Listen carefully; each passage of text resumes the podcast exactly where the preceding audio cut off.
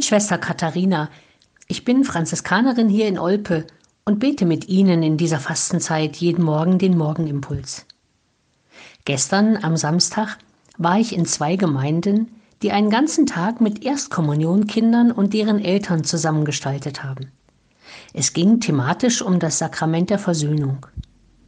Und das Evangelium vom heutigen Sonntag aus dem achten Kapitel von Johannes war natürlich dazu für die Elternarbeit eine wunderbare Beispielgeschichte. Eine Frau wird herbeigebracht, die beim Ehebruch ertappt worden ist, und die aufgehetzte Menge will von Jesus ein Urteil, um sie zu steinigen, wie es das Gesetz vorschreibt. Er aber bückt sich und schreibt mit dem Finger in den Sand, und er wartet. Als sie immer hartnäckiger weiterfragen, sagt er, Gut, wer von euch ohne Sünde ist, werfe den ersten Stein. Nach diesem Wort gehen nacheinander alle weg, die Ältesten zuerst. Viele von uns Älteren kennen noch dieses als Sprichwort benutzte Wort von Jesus, wer ohne Sünde ist, werfe den ersten Stein.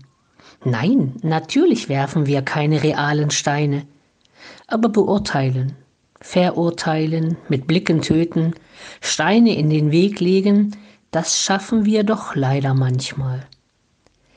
Aber diese Geschichte vom heutigen Sonntag bleibt nicht bei der offensichtlichen Schuld der Frau stehen. Sie endet damit, dass Jesus fragt, hat dich keiner verurteilt? Keiner, sagt die Frau. Dann verurteile auch ich dich nicht. Geh hin und sündige nicht mehr. Die Schuld wird also nicht kleingeredet oder verniedlicht, aber es geht um das Morgen. Geh hin und sündige nicht mehr, ist die Ansage für die Zukunft. Der fünfte Fastensonntag, den wir heute feiern und der ja einen Vorgeschmack von Ostern gibt, ist ein guter Tag, um ein bisschen zu üben.